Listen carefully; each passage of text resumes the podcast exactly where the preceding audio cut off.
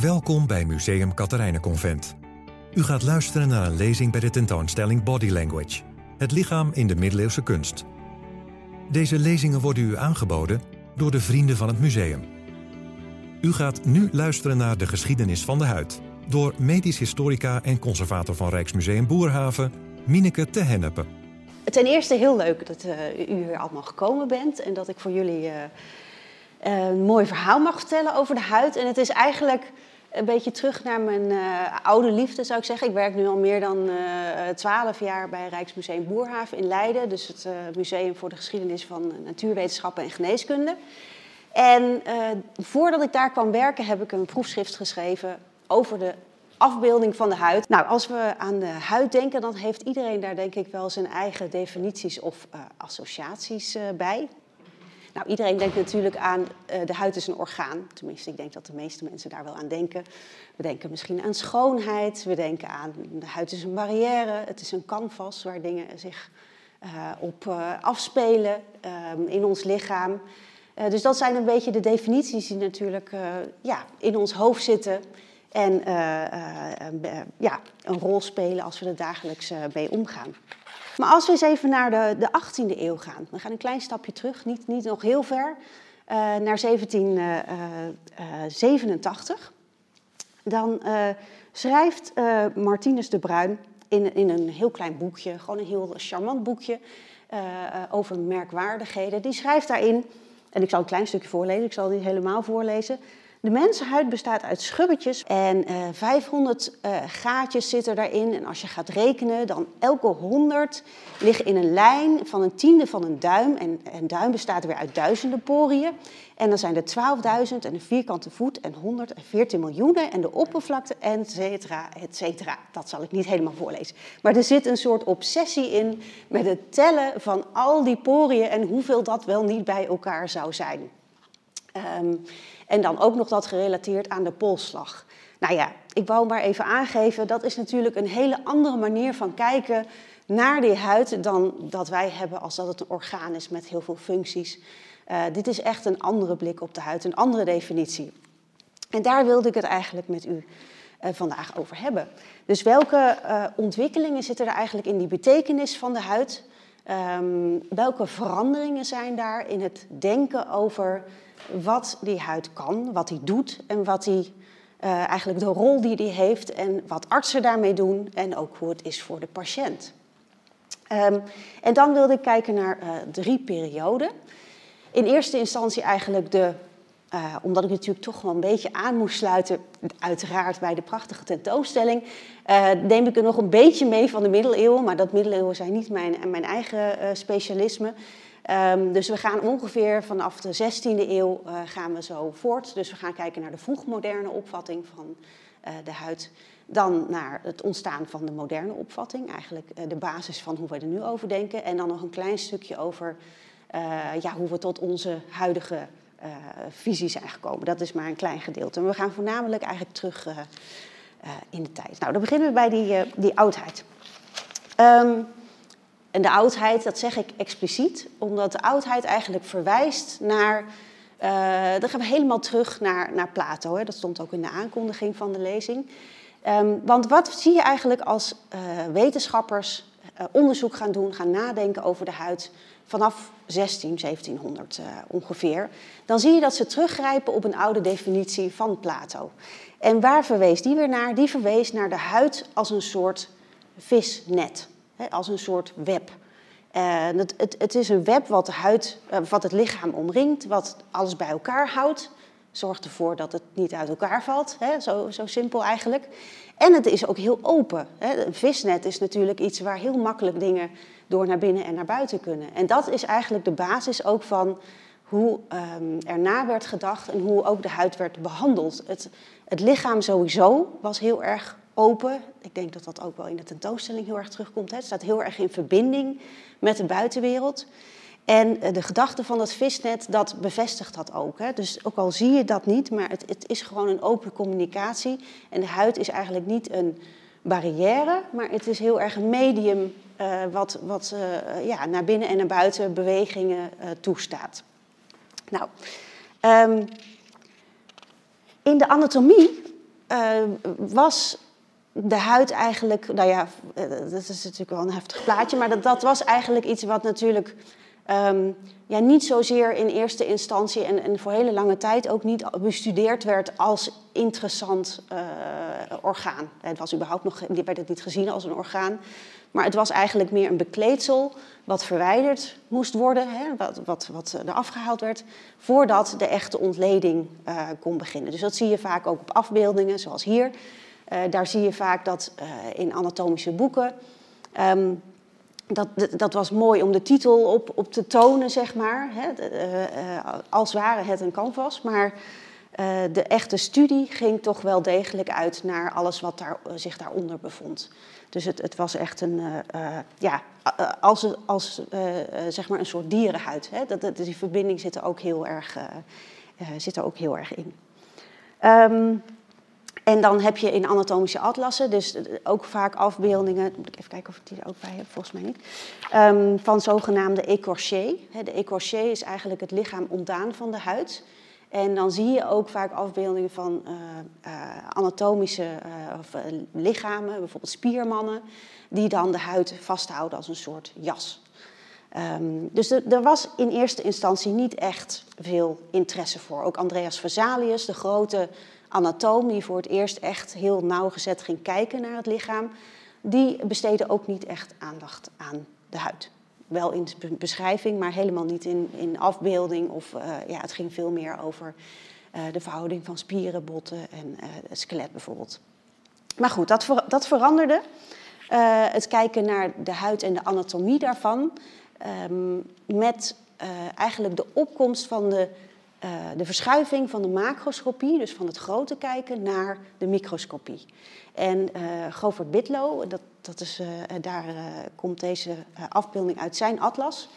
Dat was degene die eigenlijk als een van de eerste, hè, in de 17e eeuw begon dat echt vorm te krijgen met nieuwe ja, interesse in microscopie. Dat is allemaal dat had een bepaalde context, maar in ieder geval ging men vergrootglazen of microscopen gebruiken. Hè, want het ene loopt een beetje over in het ander.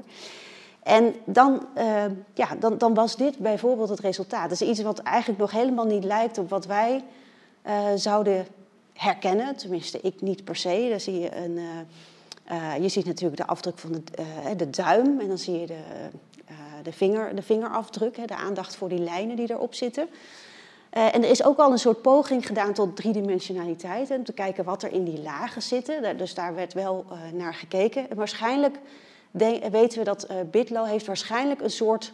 Ja, tussen een loop en een, en een enkelvoudige microscoop. Nou ja, goed, het een is eigenlijk bijna hetzelfde als het ander.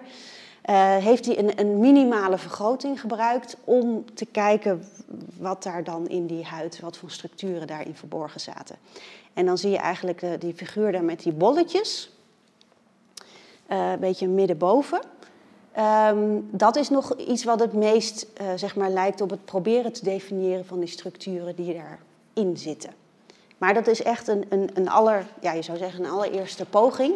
En er waren ook andere, de Italiaan uh, Malpighi, die kent u misschien ook wel. Nou ja, goed, er zijn, er zijn nog steeds orgaantjes vernoemd in de huid naar, naar hem. Um, en zo, ja, zo ontstond er eigenlijk een interesse in um, het nader bekijken van uh, de kleinere structuren van het lichaam. Nou, iemand die u misschien wel kent, dat is Antonie van Leeuwenhoek. En uh, hij was ook, hij hield natuurlijk, hij stopte alles onder zijn microscoop. Uh, ik zeg altijd van, hij, bedoel, hij, hij had een, een, korstje op zijn neus en dat stopte hij ook onder de microscoop. Nou ja, hij is natuurlijk bekend geworden door de ontdekking van de rode bloedcellen. En een spermatozoa, dat, daar is hij destijds ook al, uh, in de 17e eeuw was hij daar ook al heel beroemd om. Maar hij wilde dus ook, uh, hij deed ook allerlei experimentjes om te kijken van wat, wat gebeurt er nou uh, als ik iets in mijn lichaam stop? Hoe komt het er dan weer uit? Dus er was een, een soort, ja, ik wou zeggen, bijna zeggen een obsessie met um, zweet of zeg maar wat uit, dingen die uit het lichaam komen. En uh, Van Leeuwenhoek die deed dat ook. Die beschrijft dan dat hij, uh, dat hij wijntjes drinkt de avond ervoor. En dan wil hij weten van of die zouten in die wijn, of die, hè, die stoffen in die wijn, of die dan later ook in het zweet terug te vinden zijn. Want ja, de gedachte is dat je die in je lichaam binnenkrijgt en dat die dan ook weer naar buiten komen, bijvoorbeeld via het zweet. Dus dat, ging hij ook echt onderzoeken door te kijken. Dan, beschrijft hij helemaal dat hij warme thee neemt en dan breekt het zweet hem uit en dan gaat hij kijken van, is dat zweet, zitten er dan die deeltjes in van die wijn? Dus dat is, in die zin is de huid dan weer zeg maar een soort passagemedium waar dat zweet gewoon doorheen gaat. Maar hij keek ook naar de oppervlakte. En dit is een voorbeeldje van een microscoop. Uh, zoals we die in, in, het museum waar ik werk uh, hebben en tentoonstellen. En ik weet niet of u wel eens geweest bent. Ik kan me voorstellen dat u misschien als museumgangers daar wel eens geweest bent. Maar het is natuurlijk een heel klein dingetje. Dus het is zo'n klein microscoopje. En er zit een, het, de kracht van die microscoop zit hem in de lens. En dat zit, u ziet daar een pinnetje. En daarachter ziet u een soort gaatje. En daar zit dat hele kleine lensje in die hij zelf uh, sleep. En uh, daar, dat is eigenlijk het geheim, dat ha haalde een hele hoge vergroting. nou, daar stopte hij dus ook stukjes huid, deeltjes van huid onder. En dan gewoon op dat pinnetje. Hij had ook wel andere manieren om dat te prepareren, maar het is eigenlijk vrij simpel. En dat bekeek hij dan. En dit is een, een deeltje van een af, afbeelding die hij gemaakt heeft. En wat was nou bijzonder, is hij vond ook. Um, die, je hebt natuurlijk die verwijzing van uh, Plato, die schreef over dat visnet. En Van Leeuwenhoek die vond vissen schubbetjes uh, in de huid. Of dat, dat de huid is gemaakt van die schubben. Dat is natuurlijk heel oppervlakkig. En dat, het, dat heeft hij hier proberen weer te geven. Althans, de tekenaar probeert dat weer te geven. Hij werkte ook met een illustrator. Dat deed hij dan niet, niet zelf. Nou, iemand die uh, zich eigenlijk daar nog ook mee bezig hield, was een tijdgenoot van Van Leeuwenhoek. Is ook in de 17e eeuw. Dat was Nehemia Grew. En dat is een, uh, uh, ook een microscopist. En die was weer nog meer geïnteresseerd eigenlijk in die, in die poriën. En ze waren allemaal heel erg geïnteresseerd in die poriën.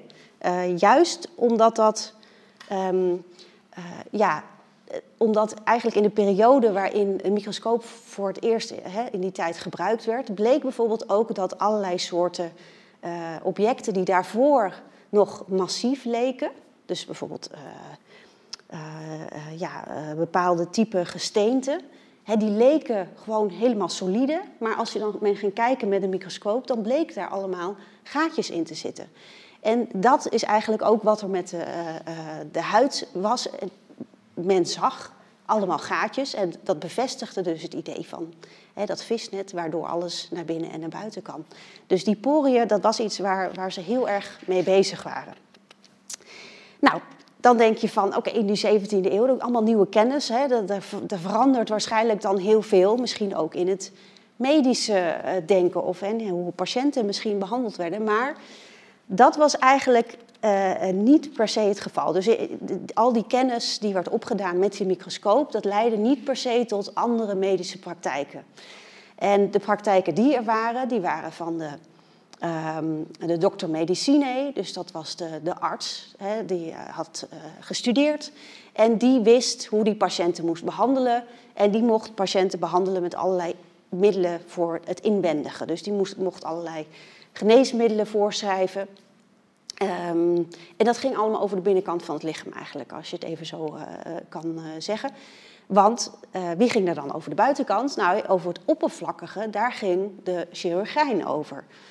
Um, of de, wel de bar barbierchirurgijn, dat was iemand die dan die allebei, je hebt allerlei variaties daar weer in. Maar de chirurgijn was eigenlijk degene die allerlei oppervlakkige ingrepen mocht doen. Dus bijvoorbeeld het aderlaten, Um, het uh, koppen zetten, uh, dus het, uh, dat, er werden bepaalde koppen heet gemaakt, die werden dan op de huid gezet. En die gingen vacuüm trekken.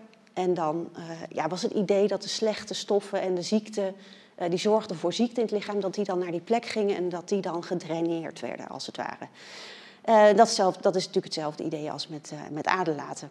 En wat zie je nou op die, uh, in allerlei handboeken vanaf de 16e eeuw naar de 17e eeuw van die barbier-chirurgijns? Daar zie je eigenlijk allerlei indicaties dat zij heel veel kennis moesten hebben van die huid. Uh, omdat dat het oppervlak is waar zij ja, eigenlijk over gaan. Want zij mochten ook crèmes, dat mocht het dan nog net, het was een soort van op het randje. Hè, de arts die zorgde voor crèmes die dan ook wat deden. Um, dus zij kende heel goed het oppervlak. Ze wisten precies op welke plek je zou moeten aderlaten om bepaalde ziekte, ja, verschijnselen, zeg maar, om dat te verhelpen. dus dat, dat is iets um, wat een heel interessant verschil is tussen die, de, die groep van die barbierchirurgijns. Die mochten eigenlijk vanuit het vanuit de buitenkant naar binnen werken. Hè. Ehm, en de artsen die werkten eigenlijk van binnen naar buiten, zou je kunnen zeggen. Omdat die uh, middelen voorschreven, of uh, bijvoorbeeld middelen die uh, purgeren, hè, dus dat, je, dat het overal uitkomt, zou ik maar zeggen. En dat moest dan helpen bij nou ja, al, allerlei ziekten die je maar kan bedenken. Dus ook besmettelijke ziekten. Hè. We zitten natuurlijk in een tijd dat dat heel erg voor de hand ligt om daaraan te denken. Um, dus van de pokken tot nou ja, alle ziekten die ze kenden in ieder geval. Daarvan uh, werd gezegd van, uh, ja, daar, moest, daar moesten al die middelen bij ingezet worden. Dus en interne geneesmiddelen, maar ook die middelen van die barbierchirurgijn. Um, en daar veranderde die microscopische kennis eigenlijk niks aan. Dus dat, dat wou ik daar maar eventjes mee zeggen. Um, een andere uh, eigenlijk onderwerp waar ook artsen zich mee bezig hielden was schoonheid. Um, ja, dat, dat was, uh, nou dat is nog geen wonder, maar dat was ook toen al heel erg belangrijk. Uh, en hier ziet u een, een, een, afbeelding en dat wil ik gebruiken om iets te vertellen over een, een arts, Pieter van Foreest. Dat is misschien ook nog wel een bekende naam. En um, hij was een, een, arts die eigenlijk in zijn geschriften heel erg veel heeft geschreven over het behandelen van allerlei nou ja, problemen met de huid, laat ik het zo zeggen. Dus bijvoorbeeld uh, ook de, hij beschrijft ook het geval van dat hij de bleke meisjes van Delft moest helpen. Wie dat er waren, zegt hij niet, maar een, een aantal bleke meisjes die hadden slecht gegeten. en die, die moesten, ja, dan moest hij zorgen dat, die, dat, dat dat weer beter werd, zeg maar, dat, dat gelaat. Het was natuurlijk wel zo dat een, een, een blanke huid, uh, dus een, een, mooie blanke huid, dat, dat is natuurlijk heel lang wel het schoonheidsideaal geweest. al eigenlijk vanaf de middeleeuwen speelde dat ook al zeker. En dat duurt nog totdat, dat weet u waarschijnlijk wel, totdat de, de arbeiders in de fabrieken gingen werken en daardoor ook een bleke huid kregen. En toen werd dat weer niet het schoonheidsideaal wat werd nagestreefd. Uh, dus toen veranderde dat, maar dat duurde nog heel erg lang. In deze tijd was dus een blanke huid wel heel erg schoonheidsideaal, maar dus blijkbaar een bleek, bleekheid, dat was ook weer niet uh, de bedoeling. Um, nou, en hij schrijft dan eigenlijk allerlei dingen die hij uh, doet om mensen te helpen, vooral dames, met allerlei problemen, bijvoorbeeld in het gelaat. Dus ook um, de littekens van pokken. Daar probeerden ze ook allerlei, nou ja, vaak waren dat dan lotions of dranken, uh, dat die daar iets mee moesten doen. We weten natuurlijk niet of dat echt geholpen heeft, waarschijnlijk uh, denk ik niet. Um, nou ja, en, en allerlei, um, dus zeg maar, littekens van pokken, maar ook allerlei andere littekens van andere aandoeningen of problemen. Daar hield hij zich ook al heel erg mee bezig. En dus al in de 16e eeuw weten we dat dat een heel belangrijk onderwerp was waar artsen zich ook mee bezig hielden. Um, hoe was dat nou voor patiënten? Ja, ik heb even dit plaatje gedaan, want ja, we weten natuurlijk niet. Uh, ik kan natuurlijk niet zomaar een fictieve patiënt even uh, hier neerzetten. Want eh, de meeste, het meeste onderzoek wat er is gedaan voor patiënten, of eigenlijk gewone mensen eigenlijk zou je kunnen zeggen. Dus niet, niet per se de artsengetuigenissen, maar um, uh, ja, uh, mensen die daarmee te maken kregen. Dat, dat weet je natuurlijk alleen doordat je gaat kijken van, uh, naar brieven of naar andere soorten bronnen. Dus bijvoorbeeld dagboeken. Maar dan weet je eigenlijk alleen hoe mensen schrijven over hun ziekte of over hoe ze zich voelen. En dan weet ik niet of u wel eens wat geschreven hebt. U hebt natuurlijk vast wel eens een dagboek misschien bijgehouden ooit of brieven geschreven. Maar als je daarin schrijft, dan is er altijd wel een reden dat je erover schrijft naar, naar die brief, naar degene die hem ontvangt eigenlijk, die brief. En zelfs in dagboeken zijn mensen ook niet altijd eerlijk, zou ik kunnen zeggen. Maar dat, er, zit ook, er zit ook vaak vertekening in. Dus eigenlijk de enige manier waarop we weten hoe mensen zich omgingen met de huid, dat is via brieven. Dus dan moeten we wel weten, uh, ja, er moet wel een slag om de arm houden. Dat is natuurlijk niet ja, wat is de echte ervaring? Daar, kom je misschien niet zo heel snel achter. goed, dat gezegd hebbende, zijn er natuurlijk wel beschrijvingen. En daarom heb ik dat plaatje hier boven laten zien. Daar ziet u ehm, een, ontleding, hè, daar ligt iemand met een open buik. En, maar daar zit die arts, die zit eigenlijk, um, zie je daar achter de wereld en wat dieren. En eigenlijk gaat het over het lichaam als de microcosmos en uh, die, dat in relatie staat tot de macrocosmos, de, de, wereld eromheen en uh, de, uh, de, hemellichamen die daar omheen bewegen. Dus eigenlijk de interactie tussen die twee. En dat is iets wat je bij patiëntenverhalen ook heel erg ziet, is dat ze het altijd hebben over beweging van binnen naar buiten, over flux, vloeistoffen die zich naar buiten bewegen ja, dat klinkt een beetje vaag, maar dat, zo was het nou eenmaal. En hier heb ik een stukje van een, uh, een quote uit een boek. En dat is een prachtige boek als u, dat, uh, als u daar geïnteresseerd in bent. Dat heet uh, The Woman Beneath the Skin. Dat is geschreven door Barbara Doeden. En zij heeft een um, dagboek gebruikt van een vroedvrouw... waarin die allerlei gevallen beschrijft eigenlijk in de... even goed zeg, ik denk in de begin 18e eeuw. En dit zijn een aantal gevallen die zij dan, eh, die zij dan eh, in het boek eh, aanhaalt. En dat, gaat, dat zijn eigenlijk wat patiënten dan vertellen over hoe ze zich voelen.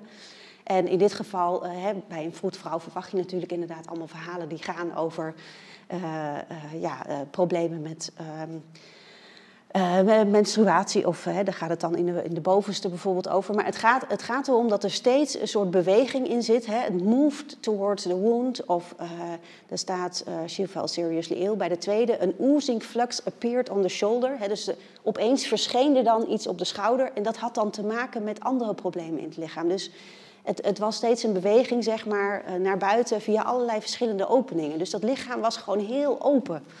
Uh, dat, dat, dat stond voortdurend in, in, uh, uh, eigenlijk in verbinding met de buitenwereld. Nou, de moderne betekenis dan, ja, daar, moet ik, daar moet ik natuurlijk wel even ook de, de huidziekte bij halen. Want aan het begin van de 19e eeuw ontstaan eigenlijk allerlei nieuwe ideeën, er komen allerlei nieuwe theorieën over hoe ziekten ontstaan. Nou, ziekten ontstaan uh, voor die tijd was de gedachte dat had alles te maken met de humeuren, hè, de humeurenleer en een balans van vloeistoffen in het lichaam.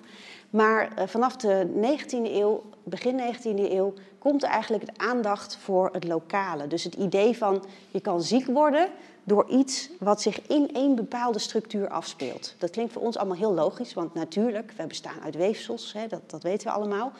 Maar um, dat is iets wat aan het begin van de 19e eeuw ontstaat. De gedachte dat er allerlei weefsels zijn, uh, nog niet eens cellen, dat komt nog iets later. En dat die dan ziek kunnen worden. En datzelfde geldt natuurlijk voor de huid. Dat is eigenlijk ook dan een, een apart weefsel, wat ook ziekte kan vertonen. Nou, hier ziet u een aantal uh, voorbeelden daarvan. Uh, en het ontstaan van de dermatologie is dan dat er al gedacht werd over um, allerlei verschillende soorten ziekten. Dus men ging heel erg categoriseren van welke ziekte dan uh, wat voor een uitingen zou hebben. Um, en daar hoorden bijvoorbeeld ook uh, de, uh, de pokken bij. En dat vind ik dan in deze context van de vaccinatie, waar we hopelijk snel naartoe gaan in verband met COVID, zie je daarboven, zie je daar in het midden eigenlijk een soort rijtje van allerlei, de ontwikkeling van een pok. En uh, nou ja, als je, als je een uh, vaccin geeft, of een oud, vroeger het pokkenvaccin, dat, dat, dat werd dan een sneetje gemaakt en er werd dan een pokkenstof zeg maar, van een koe werd ingebracht. En dan ontwikkelde zich daar dus een koeienpok, niet, de, niet de echte. En daarom waren ze heel erg geïnteresseerd eigenlijk in die ontwikkeling, hoe dat er dan in de tijd eigenlijk uitziet op dat lichaam. Dus dat is ook iets wat alles wordt veel nauwgezetter eigenlijk uh, bestudeerd, ook hoe dingen zich ontwikkelen in, in de tijd. Um, dit is nog een ander voorbeeldje van, en hier zie je wel het begin van het gebruik van, of ja, eigenlijk de nieuwe kennis van de celtheorie, die wordt toegepast. Ook bij aandoening van de huid is het dan een, een vrat, maar die, die wordt eigenlijk ja, je zou kunnen zeggen, visueel uh, ontleed op dit plaatje. Um, dus eigenlijk ook op, op de microscopisch niveau werd alles ontleed en ook de relatie werd gelegd naar zieke cellen. Dus dat is eigenlijk wat we nu natuurlijk nog steeds kennen. En dat is ongeveer rond 1850 begint dat echt te ontstaan. Um, nou, in de kunst, dat is ook een, wel een hele interessante. In de kunst uh, zit aan het begin van de 19e eeuw eigenlijk een vergelijkbare uh, ja, ontwikkeling, of in ieder geval twee, hinkt op twee gedachten. Aan de ene kant, en dat ziet u bij deze, dit mooie portret van Jacques-Louis David, daar wordt de huid eigenlijk heel erg, en dat beschrijft hij ook, um, er zijn allerlei studies gedaan van collega's van mij, dat hij een manier gebruikt van het kijken naar de huid als een heel gevoelig, uh, uh, gevoelige structuur. En dat zie je ook, want je ziet echt, die, die, die huid is heel rood op dat gezicht. Ja, dat is even ingezoomd op het gezicht. Dus ja, je zou zeggen, het is een gezonde blos. maar het, het, er is iets gaande zeg maar, in die huid. Het is niet een soort egale uh, plak, want die zullen we dan dadelijk nog zien. Maar dit, het is heel gevoelig. De omgeving heeft daar invloed op. En dat is een, een gedachte die ook heel erg past uh, in deze periode. Maar uh, als je dat vergelijkt met dit werk, het is ook een prachtig portret. Maar daar zie je dat er een soort geslotenheid in die huid zit. dus een heel. Um, ja, heel, heel uh, dicht eigenlijk weergegeven. Dus er zit veel minder leven in. er zit veel minder gedachte dat het echt een heel gevoelig oppervlak is. Um, en, en dat is ook uh, ja, precies aan het begin van de 19e eeuw een soort omslag die plaats gaat vinden. Uh, precies eigenlijk tussen wat, wat is die huid nou? Hè? Wat, wat doet het nou? Wat, uh, wat doet het voor het lichaam? En dat zie je eigenlijk terug in de, in de beeldende kunst. Oh, hier nog een keertje van dichtbij. Maar als je die twee met elkaar vergelijkt, dan zie je daar echt een heel andere uh, um, manier van afbeelden. En dat heeft ook te maken met de opvattingen die daar over, uh, over de huid dan zijn. ja, dan heb ik dit mooie plaatje van Goldfinger. dat is even een uitstapje naar de recentere tijd. Maar dat heeft alles mee te maken dat uh, ook al in de 19e eeuw worden er heel veel experimenten gedaan om te kijken wat, wat, uh, wat gebeurt er als je iets doet met die huid. In de 19e eeuw, dat is het ontstaan van de fysiologie, dan worden heel veel experimenten gedaan, vooral met dieren. En een van de dingen die ze deden was, het, het, um, er gingen allerlei verhalen dat in, in, een langer geleden tijd, in de 19e eeuw dan, en dan nog langer geleden, zouden uh, mensen beschilderd zijn met goud en die overleden. He, dat is eigenlijk hetzelfde verhaal als Goldfinger. Uh, wat dan eigenlijk niet komt. Uh, het verhaal was dan van de, het zorgde voor verstikking. Maar goed, je ademt door je mond. Dus het zorgt waarschijnlijk. Het, komt niet door de verstikking. Maar dat was de gedachte. En daardoor gingen, ging men allerlei experimenten doen. Dus wetenschappers die gingen bijvoorbeeld, uh, heel sneu zouden we nu zeggen, hè, dat in onze tijd zou dat niet meer kunnen, maar allemaal konijnen en honden, nog andere dieren, die smeerden ze in met een soort ondoordringbare teer of andere vloeistoffen. En dan gingen ze kijken van wat gebeurt er nou met de temperatuur in dat lichaam. Hè? Want ze hadden wel door dat er dan iets gebeurt. Uh, dus het waren eigenlijk experimenten waarbij wordt gekeken en, uh, um, uh, ja, wat de huid doet. Dus de gedachte was, die huid is belangrijk omdat er door geademd wordt. Dus als je dat afsluit, dan zal dat slecht zijn voor het dier en voor de mens dan ook natuurlijk. En uh, ja hoor, die konijnen overleden, dus dat was dan een bewijs dat de huid inderdaad ademt. Goed, dat, dat ligt dan waarschijnlijk wel, dat ligt wel ietsjes anders, uh, want het lichaam ademt natuurlijk niet alleen door de huid. Maar het had alles te maken met de temperatuurregeling, waar, dat, die ook natuurlijk een belangrijke functie is van de huid. En dat is iets wat ze in die tijd dus ook, waar ze achter kwamen, middels al die dierexperimenten. Nou, uh, dus dat die huid werd eigenlijk steeds dikker, zou je kunnen zeggen. Want steeds meer functies werden erin verstopt. Hè. Men, men, kwam erachter dat er steeds meer, vooral artsen en, en, en, ook wetenschappers, dus echt mensen die experimenten deden. en een van de dingen die in de, de populaire, allerlei populaire boekjes naar voren kwam, was een vergelijking van de huid met dat, dat een soort drainagesysteem was van het, van het lichaam. De huid werkt uh, en dat, dat hoor je nu ook nog vaak wel eens terug. Uh, dus de huid zou een soort riolering, een drainage. Het, het, uh, het zorgt ervoor, als dat verstopt zit, dan, ja, dan krijg je allerlei problemen. dan krijg je pukkeltjes, dat wordt er nu vaak gezegd. Ehm, en dat kwam omdat men dacht dat die zweetkliertjes zo ontzettend belangrijk waren en veel, veel, veel, deden eigenlijk. Maar die vergelijking is natuurlijk heel erg interessant, zeker als je even nadenkt over de 19e eeuw. Dat is de periode van de cholera-epidemieën, ook hier in Nederland. En ja, men was natuurlijk heel erg druk om na te denken hoe kunnen we die ziekte buiten de deur houden. Hè? En, en, een van de gedachten was natuurlijk in de loop van de 19e eeuw dat hygiëne daar een belangrijke rol bij speelt. En datzelfde gold dus voor eh, die huid. Die moest ook schoongehouden worden. Wilde je aan die vreselijke angstaanjagende cholera uh, ontsnappen. Dus hygiëne werd heel belangrijk. En de, de, verbeelding van de huid, ook als, dat, als die riolering, dat zag er bijna, ja, dit is niet een één op één plaatje, maar uh, dat, dat werd vergeleken eigenlijk van, moet je nagaan hoeveel kilometer er aan zweetkliertjes in je lichaam zitten, hè, dat werd zo letterlijk beschreven, als je dat vergelijkt met de rioleringen, in, in dit geval dan in Londen. Dus er was eigenlijk een letterlijke verbinding tussen die twee. Dat is natuurlijk wel een hele interessante uh, metafoor die dan gebruikt werd.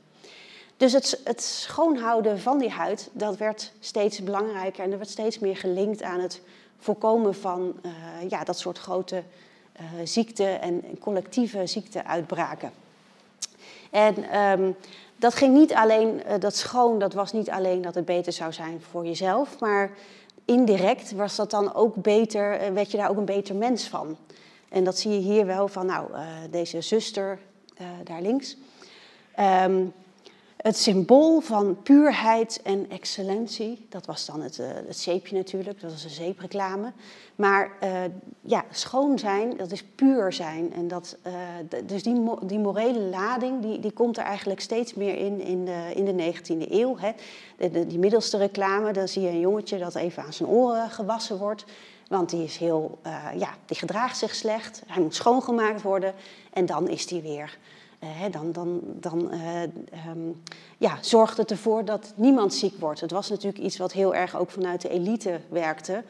Uh, als, als de arbeiders gezond zijn, dan krijgen wij ook niet last van die ziekte, zeg maar, die zich natuurlijk onder elke laag van de bevolking begaf.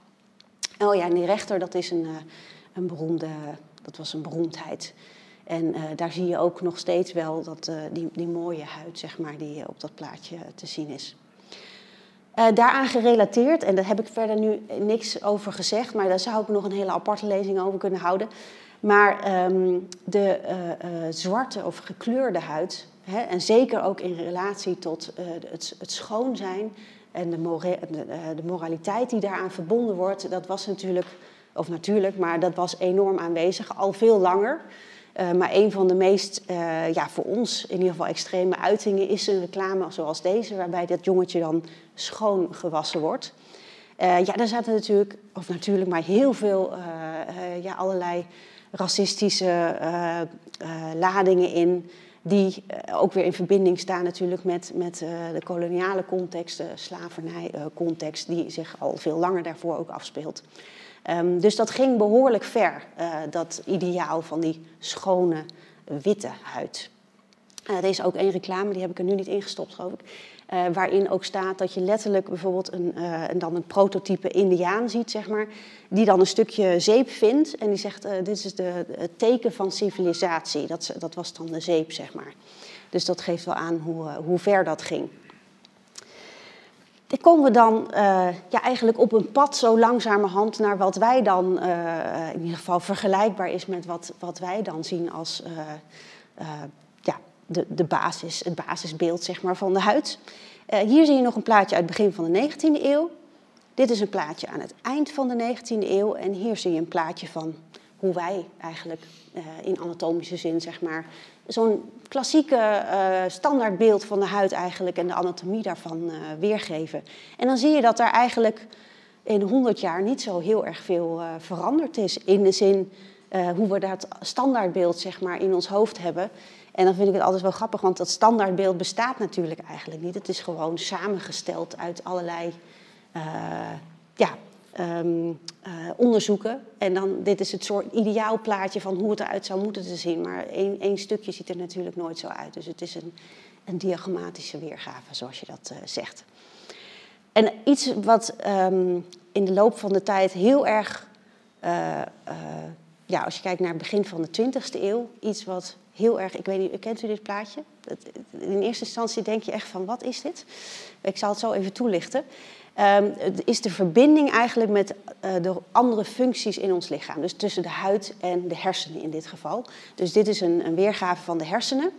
En uh, hier zie je eigenlijk de uh, motorische en sensorische eigenlijk locatie van waar dingen in de huid zich afspelen. En rechts zie je dan de, de motorische. En daar zie je bijvoorbeeld uh, dat de stem, hè, dat, dat speelt zich dan aan de rechterkant af. En aan de linkerkant zie je de sensorische, uh, ja eigenlijk topografische, dus de plek in de hersenen waar dat zit. En dan zie je natuurlijk, dat u kent ook wel zo'n plaatje, dat heet een homunculus. dat, is een, dat geeft weer dat de lippen heel erg gevoelig zijn. Dus het gaat over gevoeligheid. En de vinger natuurlijk, daar zitten heel veel zenuwen in, dus daar zit heel veel gevoel in. De tong is daar ook een belangrijke voorbeeld van. Nou, ik vind het is altijd wel een heel uh, grappig plaatje. Maar dat is een, uh, overigens een afbeelding die nog niet zo heel oud is. Volgens mij een jaar of, een jaar of zestig oud is dat. Dus dat is nog iets wat relatief recent is. Um, en dan heb ik nog even voor, voor, voor de volledigheid. Om even maar aan te geven dat er natuurlijk de afgelopen. Ik, ik kan natuurlijk niet alles behandelen, dat ga ik zeker niet doen. Maar even als een laatste plaatje van. Um, dit is nog heel recent, dit is uit 2019. En toen is er weer een, eigenlijk een nieuw orgaantje ontdekt in de huid. Het kan nog steeds. En uh, dit zijn allerlei afbeeldingen daarvan. Um, uh, dus er wordt nog steeds heel actief uh, onderzoek gedaan naar die huid. En ook, ja, in, in, dit geval gaat het over de pijngevoeligheid. Dat, die natuurlijk heel interessant is, ook in relatie tot allerlei ziekten. denk aan de, ja, de, de reuma en allerlei andere ziekten. De, nou ja, goed, die huid speelt natuurlijk nog op heel veel niveaus een enorm grote rol. Ja, en daarbij komen we eigenlijk aan het eind. Dus ik denk, de conclusie die heb ik niet eens opgeschreven. Maar um, ja, eigenlijk moderne manier van kijken naar de huid... dat is iets wat zich in de 19e eeuw ontwikkelt. En als we kijken naar de prachtige tentoonstelling... en de middeleeuwse begrippen over de huid... Die, ja, dat is soms best moeilijk om je daarin te verplaatsen... omdat dat zo'n andere manier van denken is geweest. En ik hoop dat ik nu iets meer heb mogen vertellen... en dat het een het is een interessant orgaan, maar ooit, ooit was het maar een laagje. En dank voor uw aandacht. En kom vooral nog eens een keertje langs in, uh, in dat andere museum in Leiden. dank u wel.